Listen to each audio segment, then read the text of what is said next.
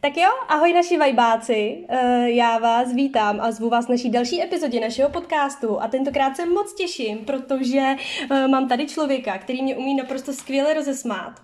A tentokrát je naším hostem účastník druhé řady vyvolených, zpěvák, pro mě obrovský showman a strandista, který ale umí mluvit o vážných tématech a velmi přímo se o nich vyjádřit. Uh, tedy v tuhle chvíli hlavně bloger, a znát ho můžete také velmi dobře jako známou Eriku Gadžiovou. Je to Martin Hranáč. Martine, ahoj, jsem ráda, že jsi tu se mnou, vítej. Ahoj, zdravím tě a zdravím všechny posluchače tohoto skvělého podcastu. Je, to je hezký. Um, děkuju. Marťas, já začnu hned otázkou na Eriku, protože si myslím, že tahle postava je fakt hodně známá a že uh, ti i tahle postava vlastně pomohla s tou nějakou další slávou. Jak vlastně Erika vznikla a proč eh, romská postava? Tak eh, Erika vznikla úplnou náhodou. Já jakoby moc nad těma videama, který točím, nepřemýšlím. A já vlastně, o mě poslední dobou vycházely články eh, v novinách o tom, že jsem prostě mrtvá hvězda, která se doma užírá a prostě koušu si doma nechty za to, že prostě jsem chtěl být slavný a nepovedlo se mi to. A to ve mně právě vyvolalo, vyvolalo ten pocit toho, že prostě to nechci jen tak vzdát a proto jsem vlastně začal eh, rozjíždět ten svůj facebookový kanál, kdy jsem si říkal, že vlastně ty videa, které budu točit, budu točit spíš jako za sebe, jako vtipný videa, eh, třeba na takových jako půl minuty, a tak dále. Ale potom jsem zjistil po nějaké době, že bych vlastně mohl vymyslet i nějakou vlastně um, že bych mohl vymyslet i nějakou postavu, která by vlastně eh, ty videa udělala mnohem záživnější, že by lidi viděli vlastně i mnohem víc postav a šel jsem si koupit černou paruku a to jsem tenkrát ještě vůbec nevěděl, že vlastně budu točit tu Eriku Gadžiovou. Já jsem si tu paruku vlastně jakoby nasadil a, a udělal jsem to, co dělám vždycky, že jsem prostě něco před tou, před tou kamerou plácnul, jo. A ono s chodou okolností jsem plácnul eh, to známý video, kdy Erika volá na pracák. To je takový to, já hledám práci pro tetu, nemáte práci? Aha, což, což vlastně, jako já jsem vůbec nepočítal hlavně s tím, že se to tak strašně bude těm lidem líbit. Jo. A ve chvíli, kdy jsem to vlastně postnul uh, na ten Facebook, tak jsem byl v šoku z toho, že to vlastně během deseti minut mělo 400 sdílení. Jo. A v tu chvíli jsem vlastně pochopil, že jsem asi udělala video, který se lidem, lidem líbí. A což mě hodně zarazilo, že, že, že si ty lidi začali o tu Eriku Gadžiovou psát. A to jméno vlastně jsem i vymyslel v tom videu v tu chvíli, jo. Takže vlastně byla to úplná náhoda, ta Erika, no. A romská postava, proč romská postava? Protože já jsem s nad Labem, jo, takže vlastně... takže jsem vlastně v kontaktu s těmi uh, Romy od malička, jako spousta, spoustu mám mezi, mezi Romy spoustu kamarádů, taky se mi spoustakrát stalo, že mě zmátili a přepadli. Ale musím ti říct, že i přesto, že vlastně s nima mám i ty špatné zkušenosti, tak nikdy mě nenapadlo, že bych vlastně celou tu komunitu těch Romů nějakým způsobem odsuzoval, protože vím, že to je vlastně jenom o tom člověku, že je buď dobrý člověk a špatný člověk a že to vůbec nemá nic společného o tom, jestli má barvu pleti takovou nebo makovou. Prostě pro mě to nehraje žádnou roli. Mm-hmm. Ty jo, pecka, pecka. Takže chápu dobře, že si videa v podstatě uh, jako nepřipravuje, že pro tebe je nejlepší ta inspirace, která v tu chvíli jako přijde? Já ti musím říct, že občas si videa připravím, naplánuju si přesně, co tam řeknu a dokonce jako fakt to mám propracovaný a to video většinou vůbec nemá žádnou sledovanost, což je strašně, strašně zajímavý, že čím víc práce do toho investuju a čím víc se nad tím zamýšlím, tím vlastně jako by to nemá žádný efekt. A většinou ty nejlepší videa, které vlastně udělám, jsou videa, které vzniknou během třeba 10 sekund, kdy si vlastně stoupnu před ten telefon, natočím to a většinou, většinou se mi povede, že to video fakt má třeba kolem milionu, eh, kolem milionu zhlédnutí. Což je nejzajímavější, nejzajímavější musím říct, že je na tomto, že jsem úplně teď zapomněl, co jsem ti chtěla říct.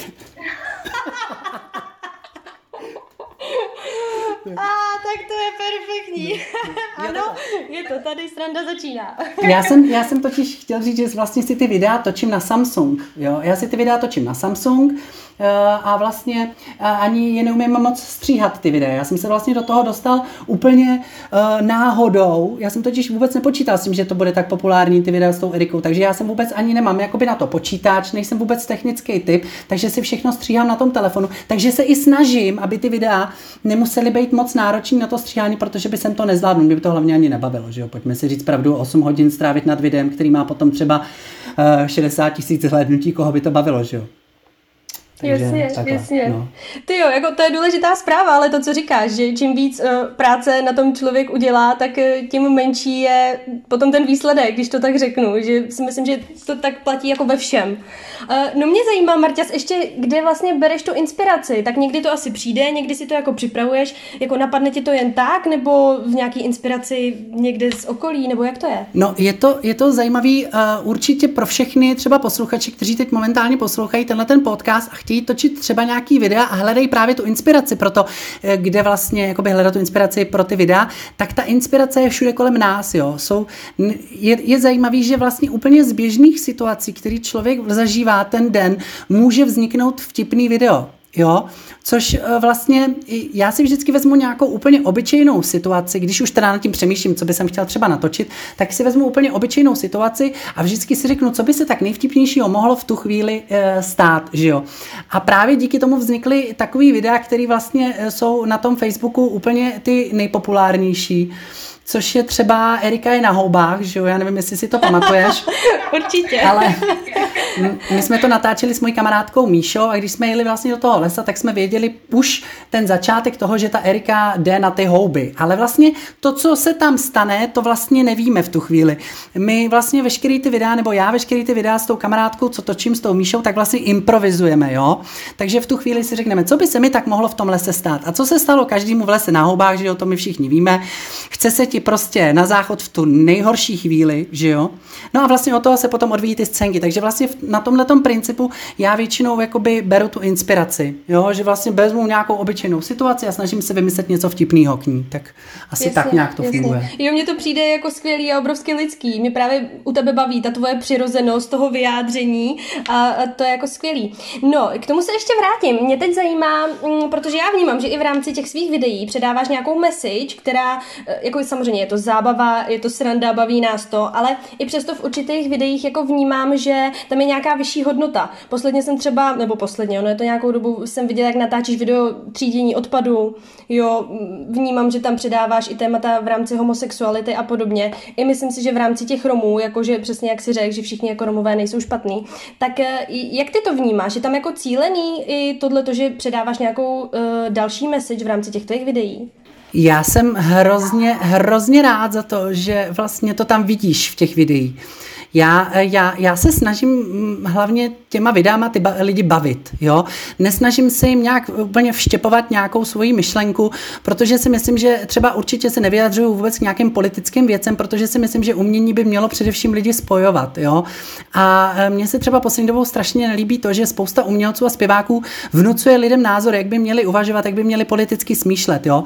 Což si myslím, že je ta největší chyba v tom, že vlastně právě to umění, jak říkám, by mělo spojovat a není podle mě nic nic hezčího, než když se na koncertě nějakého zpěváka sejdou lidi ze širokého politického spektra, jo, aby tam byli prostě všichni. A že to je právě ta krása toho umění. Takže já jakoby se nesnažím lidem úplně nějak jako strašně mermomoci něco vnutit, ale právě snažím se eh, tím, eh, tím videem něco podvědomně jakoby těm lidem dát, aby se oni sami nad tím zamysleli. Jestli jakoby si z toho videa chceš něco vzít, tak si tam určitě vždycky něco najdeš.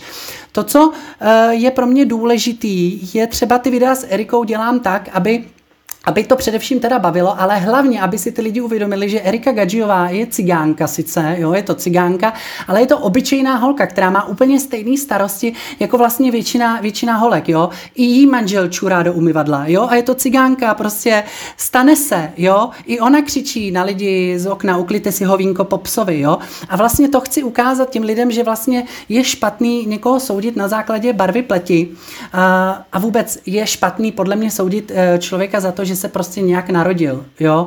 Já to možná mám kvůli tomu, že jsem byl ten gay, nebo že jsem gay, takže vlastně jsem s tím nějak jakoby eh, v kontaktu, takže jakoby vím, že to není, že to není pěkný, když někoho prostě člověk soudí na základě toho, jak se narodil.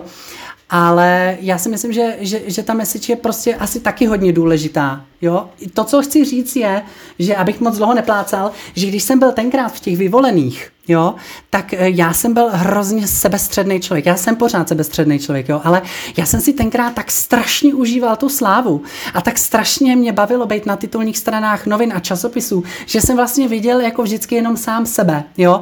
Eh, věděl jsem, že to je o mně.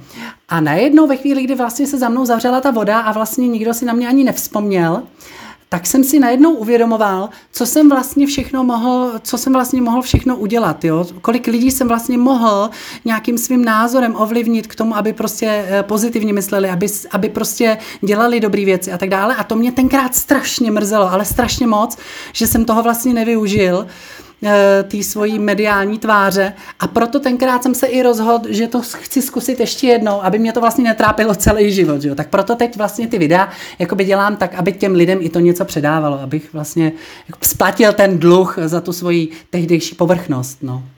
Jasně. Jo, děkuju. Já právě jsem chtěla říct, že to u tebe úplně nevnímám tak, jako že bys tlačil někomu nějaký svoje názory, ale naopak mě to přijde jako velmi přirozený, uh, spíš jako inspirace, než ten tlak na to, že ty lidi musí smýšlet stejně a podobně. A myslím si, že to je právě potom to, co chtějí ty lidi následovat. Uh, no, já tě jako vnímám jako obrovského showmana, už těch vyvolených si byl, že jo. Ale i tak... Mi přijde, že chce odvahu vyjádřit nějaký svůj názor, který je třeba i přímý a ty to jako velmi dobře umíš. To mě jako obrovsky baví, když ty se rozvášníš a říkáš prostě, ale jste se zbláznili. A tak mě zajímá vlastně ta odvaha, kde bereš tu odvahu se takhle napřímo projevit, protože to velkou odvahu chce, co ti pomáhá v tomhle. No, uh, já, uh, já si osobně myslím, že... Um, Uh, takhle, já mám trochu problém s tím, že většinou dřív mluvím, než myslím. A je to právě i v tom, v tom mým vyjadřování těch mých názorů. Jo. Takže já řeknu názor a až třeba za tři, čtyři minuty si uvědomím, uh, co to vlastně jakoby říkám. Jo. Jako, uh, je dobrý to, že vlastně nad tím dlouho neuvažuju, protože kdybych nad tím asi uvažoval, nad tím, jak to mám říct nebo co mám říct, tak by jsem to tak dlouho v té hlavě vlastně se snažil dát do nějakých těch mezí, až by jsem vlastně neřekl skoro nic. Takže já si myslím, že v tomhle tomu mám tu povahovou vlastnost skvělou v tom, že nepřemýšlím nad tím, co, co říkám. Jako přemýšlím samozřejmě, jako by někdy se zamyslím jo, nad tím, co chci říct, ale ve chvíli, kdy mám ty emoce v sobě a jako, tak, tak to prostě udržet, udržet nejde, no. Prostě takovou mám povahu. Jo, ale to můžu potvrdit, protože já čím víc nad věcma přemýšlím, tak tím víc je neudělám a neřeknu. Přesně zaškatulkujeme si to a, a převracíme nahoru dolů, takže jsem, děkuju, že tohle říkáš, to je důležitá message pro mě. Uh, ještě k těm vyvoleným, já bych se k ním ráda vrátila, protože ty si říkal, že jsi vlastně tu slávu obrovsky užíval. Uh, mě vlastně to tvoje, ta tvoje sláva zajímá. Uh, bylo to jenom to, že jsi to užíval? Necítil jsi tam třeba nějaký tlak najednou, že tvoje osoba měla tolik pozornosti? Jak, jako, jak, jak jsi to zvládal? Špatně. Jako, ne, já budu upřímný, já ne, opravdu budu upřímný, já jsem hrozně rád, že jsi mě pozvala do tohohle toho podcastu, protože uh, si myslím, že, že, že je to i pro mě trochu terapie toho, co mi teď momentálně dáváš, protože uh, já už delší dobu cítím, že bych se právě chtěl podělit o to vlastně, co ten člověk zažívá ve chvíli, kdy jde uh, do reality show, jo? protože spousta lidí si to podle mě neuvědomuje, jaký je to vlastně psychický nátlak na tu psychiku vlastně, jo, takže já jsem to tenkrát zvládal docela, docela špatně. Ne ani, že bych to zvládal, že bych si neužíval ty pozornosti těch médií a vlastně těch lidí, co mě vlastně jako by měli rádi, ale já jsem to prostě podle mě neustál, jako neustál jsem to, udělala jsem spoustu věcí, kterých do dneška strašně lituju. Což je třeba, že jak já jsem byl zahleděný sám do sebe v tu chvíli, tak vlastně eh, mě moje nejlepší kamarádka tenkrát poprosila o to, abych eh, za ní přijel na dětský tábor, kde dělala vedoucí a vlastně jakoby udělal radost těm dětem tím, že tam vlastně přijde Martin Hranáč z vyvolených, že jo. Ale on ten tábor byl v Jižních Čechách a já jsem tam prostě, já jsem se prostě na to vykašlal. Jo. Mně se tam prostě do těch Jižních Čech uh, nechtělo což eh, upřímně můžu říct, že do dneška mě to strašně mrzí, že jsem se vlastně takhle zachoval k té eh, svojí nejlepší kamarádce. A já, já, já jsem to prostě, já jsem, dobře no, já jsem to prostě nezvládal. Jsem byl strašně namyšlený člověk a Uh, musím ti říct, že ty, že ty vyvolení mě právě změnily život v tom, že ve chvíli, kdy ta sláva se jakoby zavřela, ve chvíli, kdy vlastně jsem spadnul na to dno ono vlastně, já říkám, spadnul na dno, ale ono vlastně není odkud, odkud padat, že jo? protože já jsem byl prostě hvězdička z reality show, takže ten pád nebyl zas až takový, jako kdyby byl nějaká velká celebrita, ale taky to trochu bolelo. Vnitřně, že jo? Ano. Vnitřně to.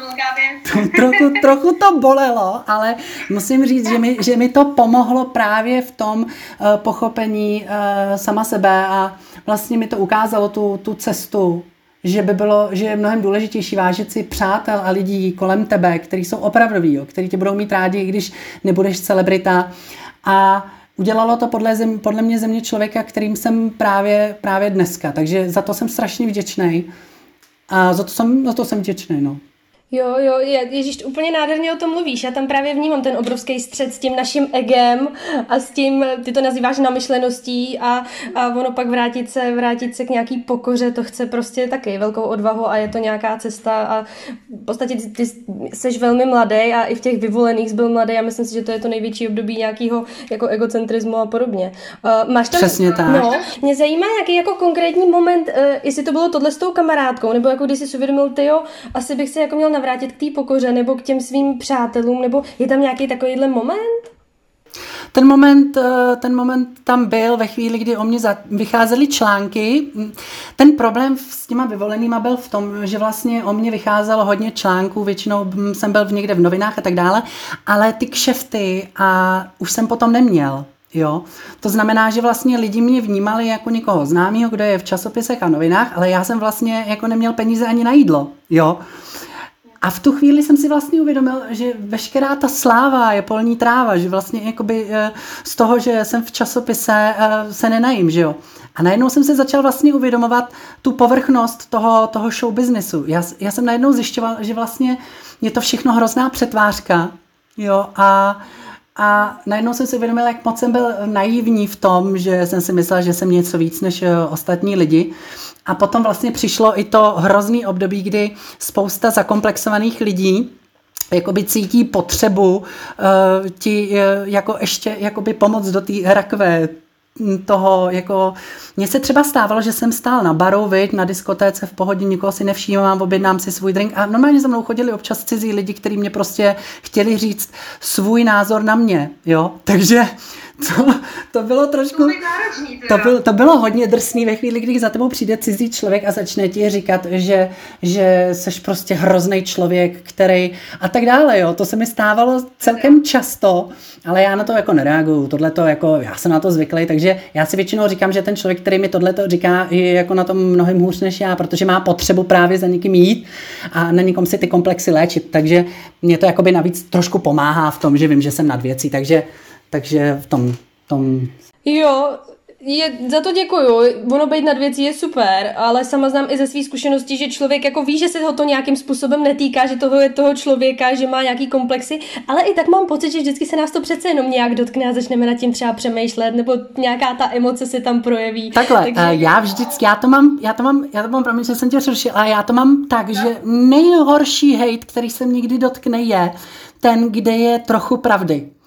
Jo, a to, to je, když někdo napíše hejt, eh, chcípni buzno, tak jako to je prostě, to jsem rád, že jo, protože jako každý hejt se počítá a čím víc hejtu člověk má, tím víc je známý, že jo, to, to je jasný, že jo, to je taková ta, takže za to jsem strašně rád, když mi chodí takovýhle hejty, ale ve chvíli, kdy mě třeba někdo napíše, tohleto video není tak dobrý, Jo, a já to vím, já to vím, já už ve chvíli, kdy to tam jako ládu do toho, do toho, do toho internetu, tak vím, že to není zas takový, jako jak jsem, jak jsem jak to chtěl mít, tak to se mě hrozně dotýká. Protože vždycky, když je někde trošku pravdy, tak, tak se mě to trochu dotkne, no.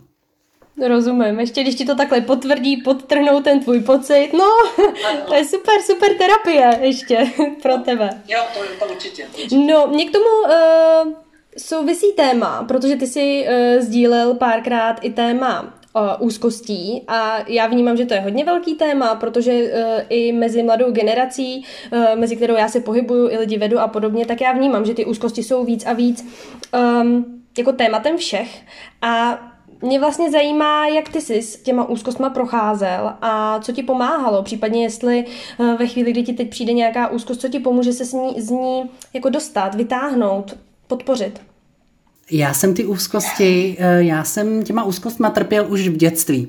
Ale já jsem tenkrát jako nevěděl, že to jsou úzkosti, že, jo? že jako dítě nevíš, že, že až dneska zpětně, když si jakoby vždycky vzpomenu na ty situace, tak už vím, že tenkrát už to byla ta úzkost, jo. Ale eh, jako taková, když jsem ji začal fakt jako vnímat hodně, eh, to bylo, to se mi stalo tak před před třema lety, před čtyřma lety, uh, u mě vlastně byla ta panická ataka, já jsem měl tu panickou ataku. A u mě to způsobovalo THC, a protože mm, jako upřímně já jsem nikdy tak jako takhle, budu, budu úplně upřímný, jo, když už si takhle hezky povídáme. Já mám trošku, já mám trochu problém se závislostmi, jo. Já vždycky ve chvíli, kdy mě něco fakt jako baví, tak si do toho ponořím a fakt si to jako užívám v tu chvíli, jo. Takže uh, já jsem třeba měl trošku problém s tím, že jsem strašně rád hulil trávu.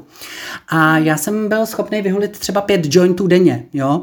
A uh, Ono to THC totiž někdy způsobuje právě tu panickou ataku. Je to většinou ve chvíli, kdy se třeba přestřelíš hodně, tak vlastně v tu chvíli začínáš mít pocit, že umíráš, buší ti srdce a tak dále, ale možná v tu chvíli to byl právě ten start uh, těch mých eh, třeba panických atak. Jo. Já jsem tenkrát šel do muzea v Ústí nad Labem a většinou, jak jsem to vždycky dělal, je, že jsem se prostě chtěl zkouřit předtím, než jsem šel do toho muzea, protože mě to potom připadá mnohem záživnější, všechno takový, jakože všechno ve 3D, prostě užiju si to, sice zaplatím 10 korun, ale bude to prostě větší jízda, že jo. No a já jsem se tenkrát prostě nějak jako asi víc přehulil, protože prostě nevím. A udělalo se mi hrozně špatně a tenkrát jsem myslel, že umírám. Já jsem ležel na záchodě v muzeu, zavřený v kabince, protože jako správný lev, já jsem ve znamení lva, nechci, aby mě lidi viděli trpět, jo. To vím, že můžu umřít, ale nechci, aby to nikdo viděl. Takže jsem ležel na tom záchodku, na tom muzeu, ležel jsem tam čtyři hodiny na zemi bez hnutí a bušilo mi srdce, já jsem se tenkrát modlil Bohu, aby jsem to přežil a vlastně tenkrát tam mi začaly ty úzkosti, ty panické ataky, jo. E, já, já jsem potom se jakoby zpamatoval, bylo to všechno v pohodě a asi za dva měsíce na to jsem šel po městě a zase mi strašně začalo bušit srdce, jo, a tenkrát jsem si fakt myslel, že mám infarkt, takže mě odvezli e, do nemocnice, napojili mě na to EKG, že jo, a řekli mi, že všechno je v pořádku, že jo. Takže jsem začal chodit k doktorovi a ten mi vlastně objasnil, že mám právě ty stavy úzkosti a panickou ataku. A ty úzkosti zkušenosti, ono to ve mně vyvolávají úplně Um, já jsem se trošku rozpovídal, že? To, to, to vadí. V pořádku, jestli máme prostor. Takhle. Povídej. Já jsem totiž, já hrozně rád ze sebe dávám, prostě. Bavím lidi, vždycky chci být eh, středem pozornosti, vždycky chci být prostě ten, který tu prostě párty vede a tak dále, ale to je právě to, co mi právě způsobuje ty stavy úzkosti, jo. Um, mně jeden můj kamarád, doktor, řekl, že člověk je jako eh, sklenice vody, to znamená, že když já z ní prostě vylívám tu vodu těm ostatním lidem, tak je ale někdy i čas eh, tu vodu doplnit do té do tý sklenice. A já mám právě problém v tom, že většinou to rozlejvám, rozlejvám a nedívám se napravo, nalevo, až ta sklenice je vlastně úplně prázdná a pak jsem totálně zničený a eh, já jsem se právě na ty úzkosti potom začal eh, od té doby dívat trochu jinak a já jsem totiž ty úzkosti kdysi řešil práškama hodně. Já jsem to řešil vším, že jo, co se, co se naskytlo. Eh, ze začátku jsem to zkoušel řešit koněkem, ale to mi, to mi hodně pomáhalo. Věř mi, že to mi pomáhalo moc, ale až moc. Až moc, ve chvíli, kdy jsem zjistil, že jako, no, jdem dál, jo. Asi to není ta cesta, rozumíme.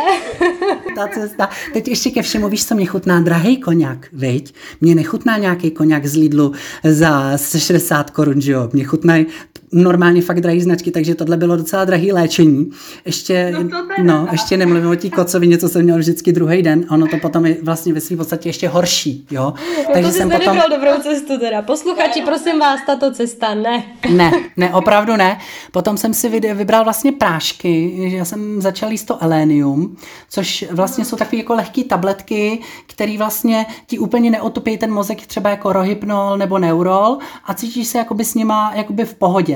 Jenže každá tabletka jako tablety nejsou správný. Pojďme si říct na rovinu, že to vlastně v tobě ještě vzbuzuje tu závislost. A jelikož já, jak jsem říkal, strašně nápropadám závislostem, jinak chci říct, že už nehulím, už nehulím, pozor, už nehulím čtyři roky. To je skvělý. No, od té doby, protože už nechci mít, protože už nechci ležet nikde na zemi, že jo, takže jako, takže ano, takže jsem přestal uh, hulit tu trávu, ale já jsem právě uh, skončil i s těma práškama a k té úzkosti jsem začal přistupovat úplně jinak. Jo? A já jsem vlastně pochopil, že ta úzkost je vlastně obraný mechanismus, jo? že to je vlastně součást vlastně eh, toho člověka, jo? že mě ta úzkost varuje před něčím, že, eh, že to není něco, čemu bychom se měli podle mě bránit tím, že to budeme zabíjet práškem a tak dále, ale naopak bychom si měli právě, že bychom měli ocenit tu úzkost v tom, že to je vlastně obraný mechanismus toho těla, který nám dává v tu chvíli najevo, že děláme něco, co nám asi nedělá radost nebo nám nějakým způsobem škodí v tu chvíli. Jo?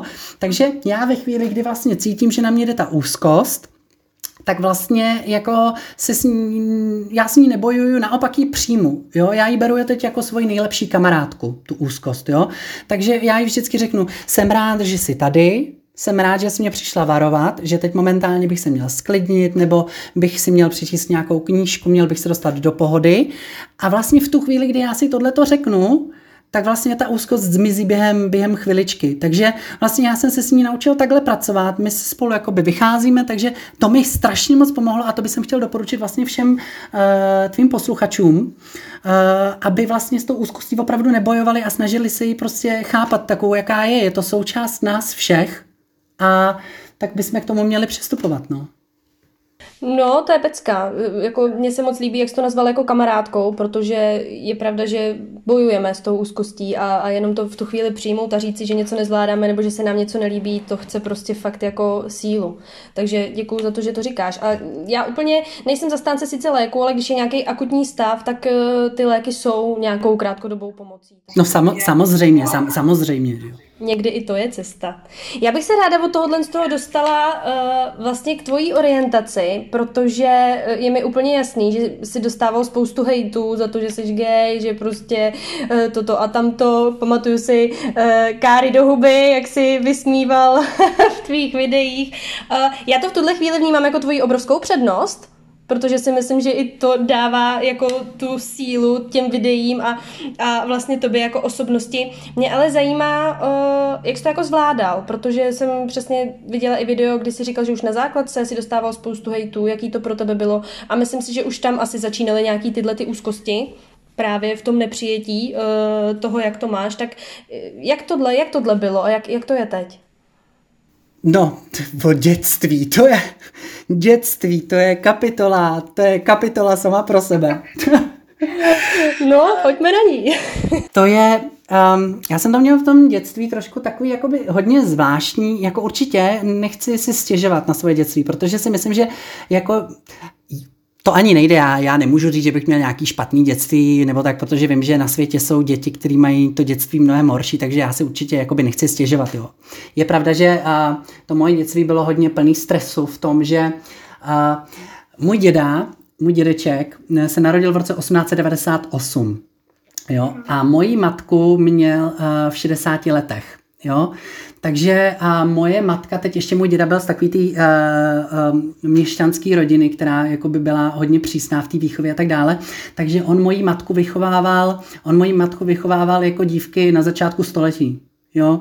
To znamená, že moje matka se vlastně musela uklonit pokaždé, když, nám přišla na, když přišla návštěva a tak dále, takže vlastně ona měla to dětství strašně plný stresu. Uh, moje matka, abych pravdu řekl, tak měla dětství takový, jako bylo v pelíškách uh, ten kodet. Jo?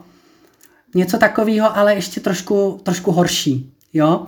A je pravda, že moje máma si nevědomky převzala nějaký ten, eh, jak se tomu řekne, hmm, Vzorce, vzorce chování. Ano, ten výchovný vzorec, uh, ona vlastně jakoby praktikovala i na mě, i na moji ségru, jo, aniž by to jakoby věděla. Ona se určitý věcí samozřejmě vyvarovávala, které jí samotný vadily v dětství, ale určitý věci vlastně ten, ten špatný vzorec té výchovy tam vlastně byl, jo. To znamená, že já jsem měl doma trošku uh, stres, z toho, jako třeba kdy vybuchne moje máma, protože ona byla trošku cholerická a tak dále. Já ji hrozně miluju, já ji mám rád, jo. Já nechci samozřejmě nějak jako hanit v tomhle podcastu, ale jako by každá matka udělá ve výchově nějaký chyby, kterých si není vědomá, že jo, takže takže vlastně to byl ten stres můj, který mi způsoboval ty úzkosti. A potom ještě k tomu vlastně ta moje sexuální orientace, kterou vlastně viděli všichni kolem mě, jenom já jsem ji neviděl, jo mě vlastně, mě, mě všichni děcka říkali buzno, buzerante, že jo, ale jako já jsem to na sobě neviděl, že jo, já jsem tenkrát ani vlastně vůbec po, ani nevěděl, jako že, že, že by jsem chtěl ty chlapy, nebo jako někde vzadu v hlavě to bylo, že jo, ale jakoby neuvědomovala jsem si to. Takže vlastně to dětství pro mě bylo strašně jakoby stresový, jo. Já jsem k tomu přistupovala vlastně, třeba některý jiný dítě by to tak nemělo, jo, ale já si všechno vždycky beru strašně k srdci, nebo brál jsem si strašně k srdci, takže pro mě to bylo jakoby v tomhle uh, trošku těžší. Ale musím ti říct, že jakoby uh, měla jsem těch spoustu urážek a šikany, co se týče mě, ale to podle mě nebylo ani kvůli orientaci, to bylo právě kvůli tomu, že většinou si nedávám pozor na to, co řeknu. Jo, takže jsem uh, většinou tom asi podle mě byla ta šikana, že to nebylo pr- prvoplánově jenom o té orientaci. A tak možná to tě přesně naučilo jako to říkat to právě takhle otevřeně a nebrat si osobně ty reakce. Ano, ano, ano. A musím ti říct, že do dneška nejsem vůbec kvůli tomu dětství nějak zakomplexovaný, i když jsem si třeba prošel tou šikanou, protože jsem naopak viděl spoustu děcek a spoustu lidí, kteří se mě zastali.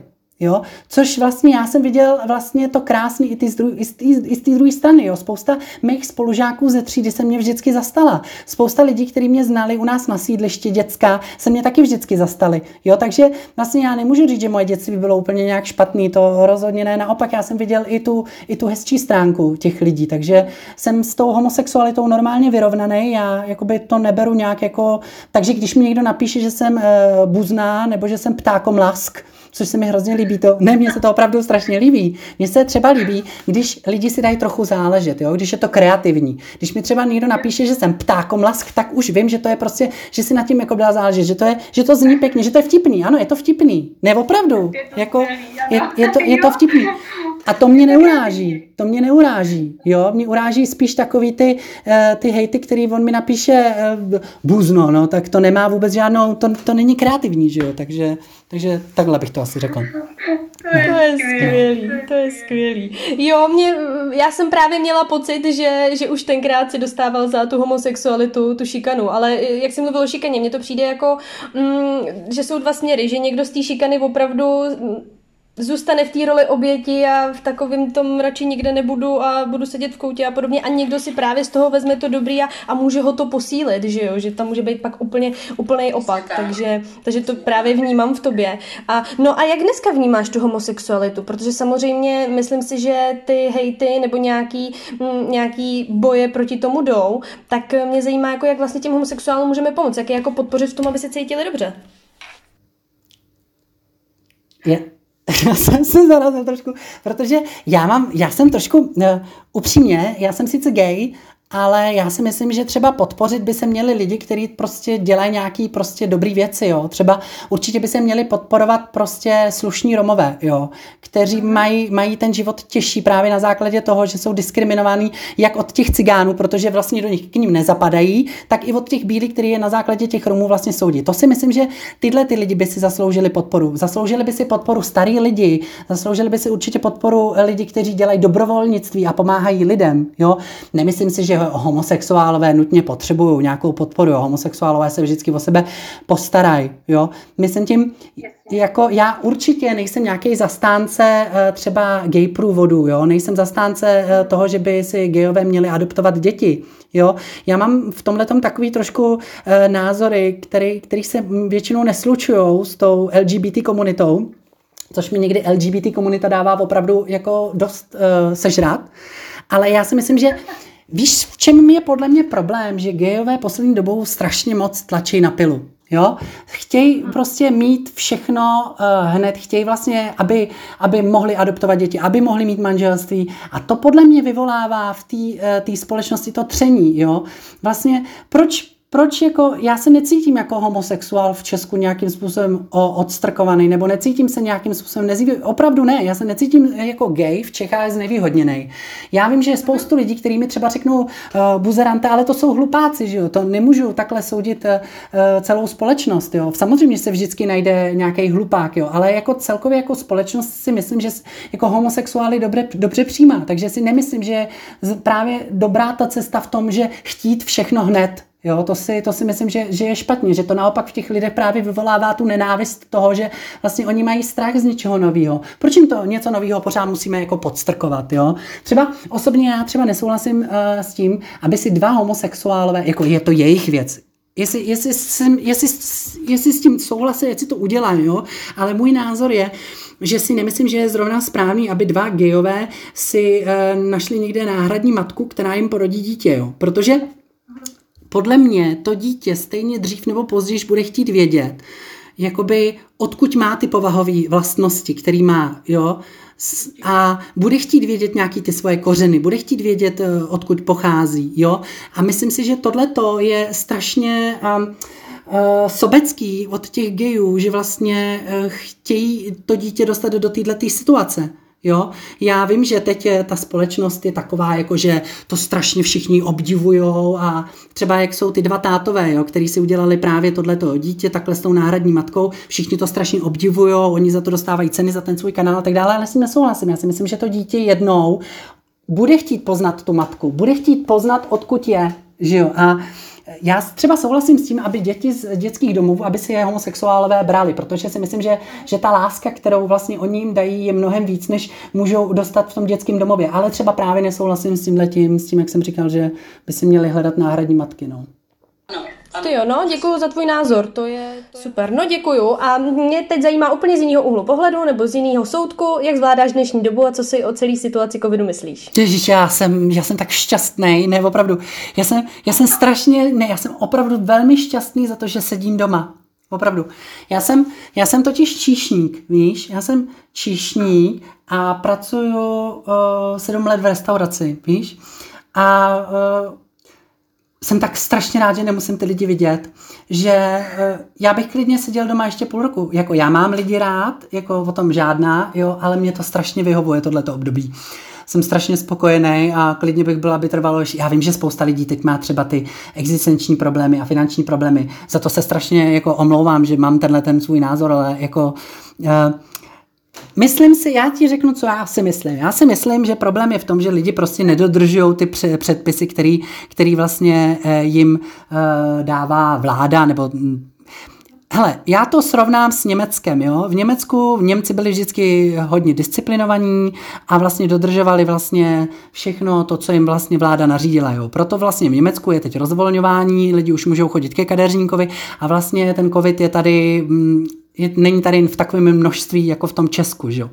A v tom Česku my Češi, my jsme takový, jako že si rádi sejdeme, že ty, mm, že ty nařízení občas porušíme, že jo, ale to máme daný tím, jakou máme historii, že jo. My vlastně jsme, my jsme vždycky všechno chtěli porušit, vždycky jsme nějak chtěli to obejít, že jo, takže takže myslím si, že to je hlavně v tom nedodržování těch, eh, těch pravidel a hlavně je to podle mě v tom, že ta vláda nedává ty nařízení tak, aby vlastně já o tom jako moc neumím mluvit, ale přijde mi, že jeden den to je tak, druhý den řeknou tohleto, třetí den řeknou tohleto a ty lidi v tom, podle mě ty lidi už mají z toho trošku srandu, protože oni sami cítí, že oni sami neví kudy kam, jo, proto ty nařízení nedo, nedodržují. Je to vlastně začarovaný kruh, jo, já si myslím, že kdyby kdyby se, kdyby se všichni nějak normálně domluvili, a tak by to nějak jako asi šlo, ale asi to nepůjde, no. Jo, já souhlasím právě v tomhle tom s tebou, že jak úplně ty některé nařízení nedávají smysl, tak ta rebelie se prostě objeví, že jo. Že si myslím, že spoustu lidí tady se na to vyprde a prostě se sejdou, což já osobně chápu. já osobně taky, já osobně, upřímně, já osobně taky. Ano, tak děkuji, že jsme v tom společně. jo, jo, tak děkuji a chápu i, že ono i odpočinout si nějakou dobu je jako příjemný a, a fajn, že předpokládám, že jako ono lítat po place taky není žádná sranda, taková práce. No ono to je hodně náročné na psychiku v tom, že spousta lidí, kteří do restaurace přijdou, tak uh, oni v tu chvíli, některých se tam totiž chodí léčit své komplexy, jsem zjistil, jo. Jsou uh, hosti, kteří vlastně jakoby chápou tu práci toho číšníka, takže vlastně se k tobě chovají hezky, dají pěkný dýško, protože vědí, že vlastně ten servis dostali. A pak jsou lidi, kteří vlastně si tu svoji negativitu přenesou vlastně do té restaurace a chtějí si ji na někom vybít, že jo. A vlastně s těma těma lidma vlastně ty číšníci taky musí pracovat a není to zrovna jednoduchý. Takže, takže, takže a kdy pokud jsi profesionální číšník, tak to prostě jako dáváš do sebe a do sebe a držíš to v sobě a možná i z toho vlastně jakoby pramení někdy ty úzkosti, když vlastně něco hrozně dlouho dusíš, když žiješ v něčem, co se ti nelíbí, nebo nebo vlastně, jako ono to chce jít ven, že jo, z tebe. No a někdy to vyventilovat musíš, no. někdy to vyventilovat bohužel musíš, no. Je taková osobní otázka, protože teď vím, že v Praze nejsi, ale jinak číšníka děláš v Praze, je to tak? Eh, já totiž jezdím všude možně, víš, já jsem v Berlíně často, taky jsem v Ústí nad Labem a v Praze, ale teď jsem v Berlíně. Jo, jo, jo. Jo, super. To mě jenom napadlo spíš, jestli máme někde jako možnost tě, tě jít jako číšníka podpořit a, a jít tam za tebou si něco dát dobrýho. tak to by mě potěšilo, kdyby někdo přišel, opravdu. Opravdu, protože já jsem... Jo, tak... Eh, jo, jo, jo, tak eh, když někdy budeš v Praze, tak dej určitě vědět, tam mi uděláme skupinku a přijdem za tebou. Jo, tak to jo, tak to fajn, tak to, tak to je fajn, tak to děkuju. Super, děkuju. Um, já mám asi poslední otázku. Uh, jestli máš nějakou message na závěr posluchačům, nebo jestli chceš ještě něco říct a vzkázat, tak uh, budeme moc rádi. Message? Já si myslím, že důležitý je dělat svět hezčí.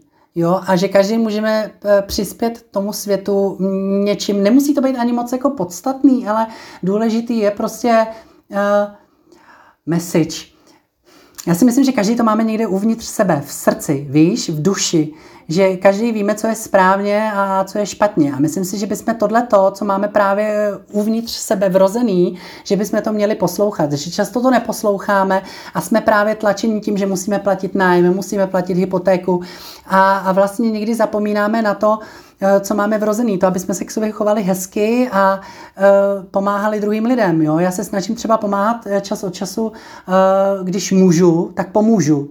Jo? Ale jako taky mám někdy ze sebe špatný pocit, že vím, že bych mohl pomáhat víc. Jo? Říkám si, že kdyby každý z nás udělal jeden dobrý skutek denně, že by jakoby ta energie na tom světě se opravdu změnila. Jo? Ale já třeba upřímně ti můžu říct, že někdy se zamyslím nad tím, kolik jsem udělal dobrých skutků třeba za poslední týden a mm, bohužel musím říct, že jsem neudělal vůbec nic. Jo? Pomáhám třeba naší sousedce, který je 92 s nákupem. Jo? A to si myslím, že mě právě dělá eh, že já si myslím, že to vlastně pomáhá i k té vnitřní kráse toho člověka. Že čím víc člověk vlastně dělá hezčích věcí, tím víc si potom sám sebe váží, tím víc se sám sobě líbí a tím víc vlastně vyzařuje do okolí tu krásnou energii, která naopak přitahuje všechny ty ostatní lidi. Jo? Takže já si myslím, že čím víc je člověk krásným člověkem uvnitř, tím šťastnější a spokojenější život může mít, že mu to ten život vrátí. To je ta message, kterou jsem chtěl poslat. Wow, yes! Krásná zpráva na závěr. A mě to krásně ladí s tím, co jsi říkal na začátku o té sebestřednosti a teď o té pomoci. Že jenom tak jako pro mě, že krásný je pro mě pozorovat vždycky tu změnu toho člověka. U tebe přesně to, o čem jsi mluvil, sebestřednost a teď ta krásná pomoc a dobrý skutky. Tak eh, je to jako skvělý. Marťas, já ti moc děkuju, že jsi na mě udělal čas a že jsme tady spolu zvládli uh, takhle tyhle ty všechny moje otázky a že ten podcast má fakt hlavu a patu. Děkuju ti moc. Já ti moc děkuji za pozvání. Eh, ještě jednou chci pozdravit všechny tvý posluchače. Já jsem poslouchal eh, tyhle ty podcasty, které tady děláte a musím říct, že je to hrozně pěkný v tom, že to má takovou krásnou pozitivní energii, protože já hrozně rád poslouchám podcasty, když vařím. Jo? A úplně nejradši právě poslouchám podcasty, které vlastně jsou příjemný, jsou milí a vlastně dokážou mě vlastně trošku vytrhnout z toho stresového světa a to si myslím, že je hrozně krásný, že tohle to děláte a dělejte to dál, protože to děláte hezky. Děkujeme moc. A děkuji i posluchačům, že, že nás poslouchají, že se připojili a nezapomeňte nás samozřejmě sledovat i na sociálních sítích. Děkujeme.